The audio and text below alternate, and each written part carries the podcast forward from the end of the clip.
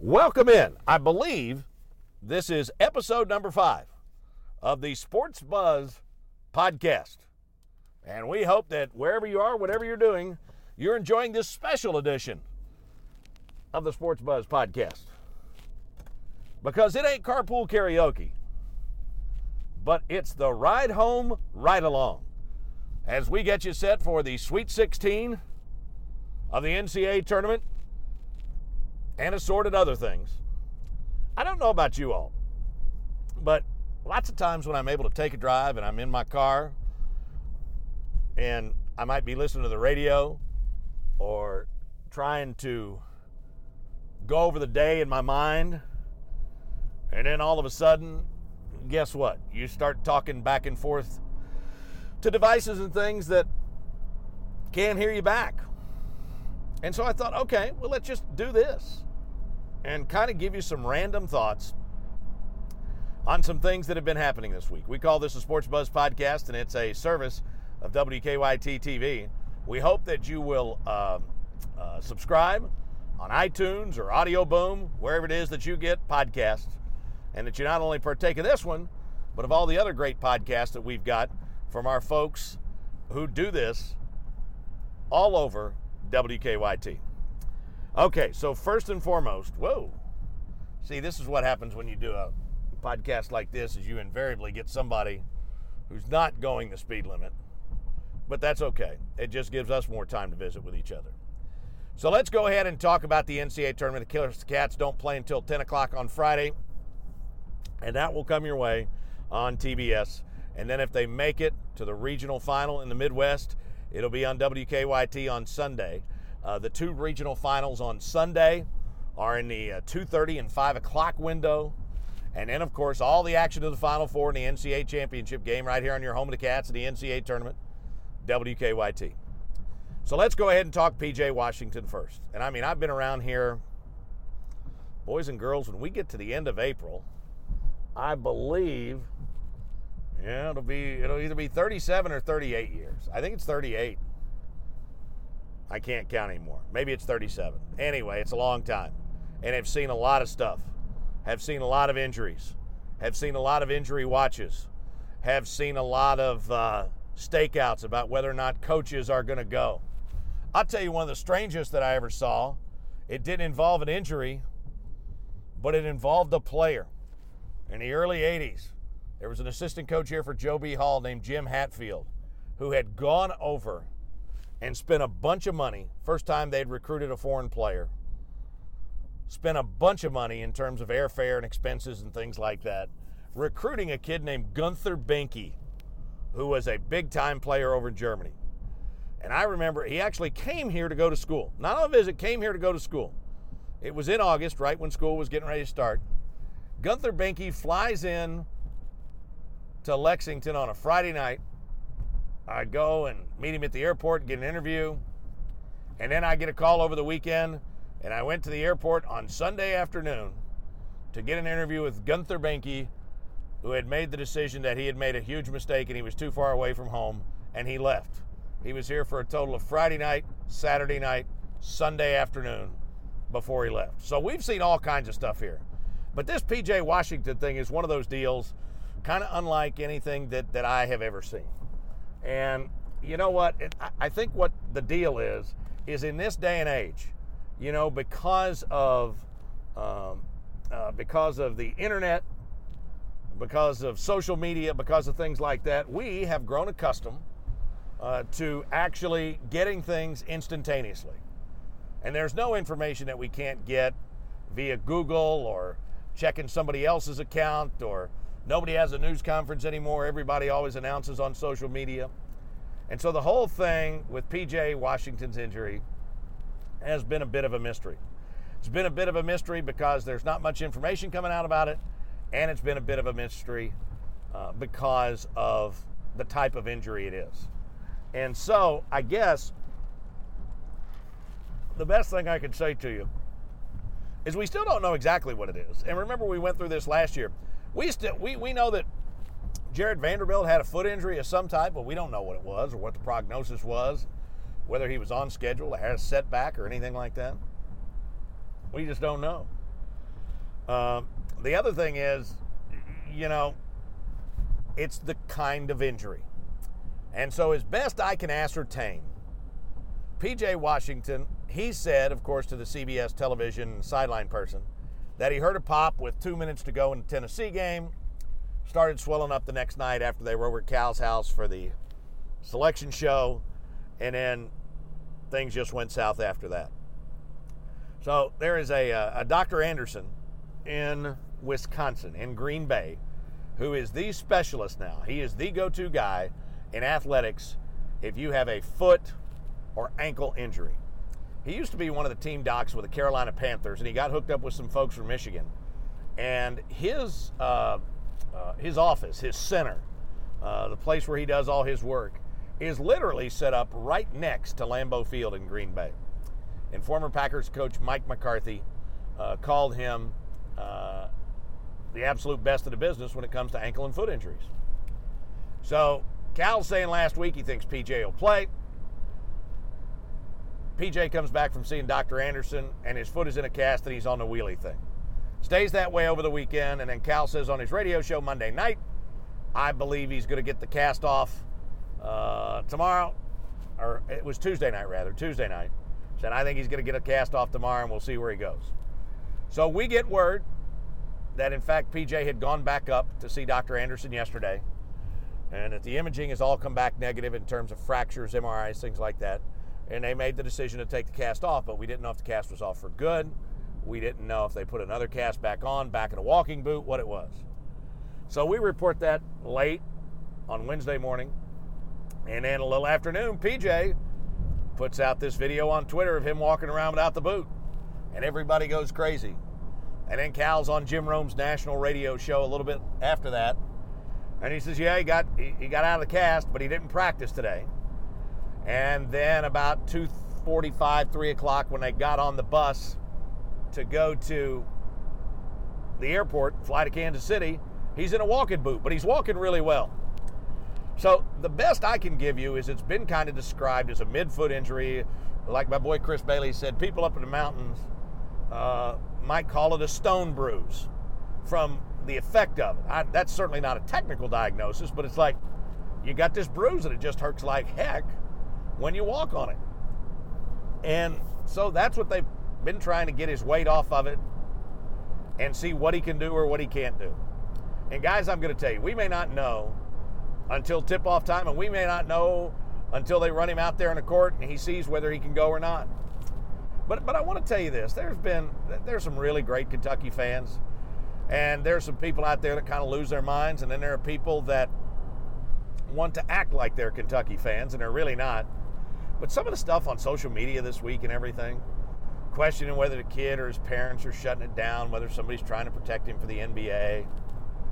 I, I don't care what you got in front of you. I mean, competitors want to compete. I mean, look at Big Zion. If anybody had ever shut it down, Big Zion would be the guy, right? But Big Zion, he went out and played. And PJ wants to play as much as anybody as well. And so we just won't know. So they'll have to be ready to go against the Houston team that's really good. It's a great story. You know, they were unbeaten for most of the year. Uh, but but you know what? They're no juggernauts. I believe Cincinnati knocked them off by about what, 20 or something in the conference tournament championship game. So we'll have to see what happens. And no matter what happens, I, I just hope that people can look at this absolutely as objectively as they possibly can. Because I think it's going to be very tough on a kid. If he doesn't play, people will be mad. If he plays and doesn't play well, people will say he wasn't healthy and he shouldn't have played. And I just hope folks can just rally around these guys. And that's what I'm hoping. A couple of other things that I want to talk about. You know, Calipari talks about the Kentucky effect. Well, I think the Kentucky effect managed to get the rest of the SEC involved in the arms race in college basketball. And so you see eight SEC teams in the NCAA tournament so far. You know what? You still got four of them that are still going at it in the Sweet 16. And so what happened this same week? The teams that weren't getting it done, they all decided that they needed to make a change. Billy Kennedy at Texas A&M. Many of you may remember, many of you don't. That he was uh, the head coach at Murray State before he went there, and, and then came down with Parkinson's and fought it valiantly and got himself back, and probably had his best team a couple of years ago when he had uh, uh, just a uh, uh, just a great, great staff. Um, uh, Kyle was one of his assistants. Gosh, I can't think. Of, I can see Kyle standing right in front of me, but I can't think of his last name. He, he's the guy at Stephen F. Austin, and of course, uh, Rick Stansbury was with him, uh, who's now at Western Kentucky and who's battled through some health issues of his own this season, and and just a lot of guys that were able to bring in talent, but ultimately he wasn't able to get it done on a regular basis, and he's gone. Avery Johnson out at Alabama. Remember when Avery Johnson came in and he was ballyhooed as a great, great hire and certainly a basketball mind, a guy that had NBA success as a player and as a coach. And I, I don't want to get into it here, but I just heard some stories over the weekend about some things that had happened uh, in the uh, last season and in the off season and it became pretty apparent that, that Greg Byrne had to make a move. Many of you may not remember that Greg Byrne, the athletics director at Alabama, uh, was an original member of Mitch Barnhart's staff here at Kentucky. Um, and Pitino's name and some others started floating around Alabama. And I did a couple radio interviews. I said, Greg Byrne used to live around the corner from me in Lexington. That ain't the way he's going to go. And so then he goes ahead and goes with the Oats uh, guy from uh, Buffalo, who's done such a great job with them and they go ahead and they immediately get a hire. Uh, Bryce Drew at, at Vanderbilt. Uh, this was his third season. He was hired by the athletics director and chancellor David Williams, who retired back in December and then tragically passed away, um, collapsed, having breakfast with some friends in a Nashville restaurant not more than two weeks after he'd retired. And so, even though they were winless in the SEC this year for the first time in forever, uh, I thought he'd get another season, but he didn't. And so that's a job uh, that's open. And uh, and then of course there was Mike Anderson at uh, Arkansas.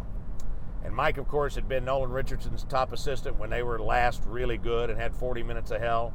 He had come back from Missouri and just never had the success that people thought he would have. He had good teams, but he never had great teams.